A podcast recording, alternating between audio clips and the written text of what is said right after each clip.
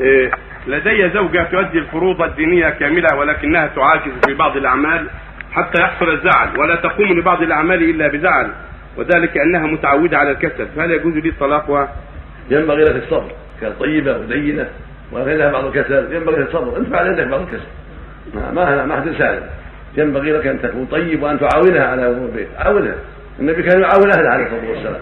وأفضل الخلق كان يساعد أهله في البيت على حاجات البيت. فأنت ساعدها. تجد خادم ساعدها حتى تشمل من خادم ومن خادم.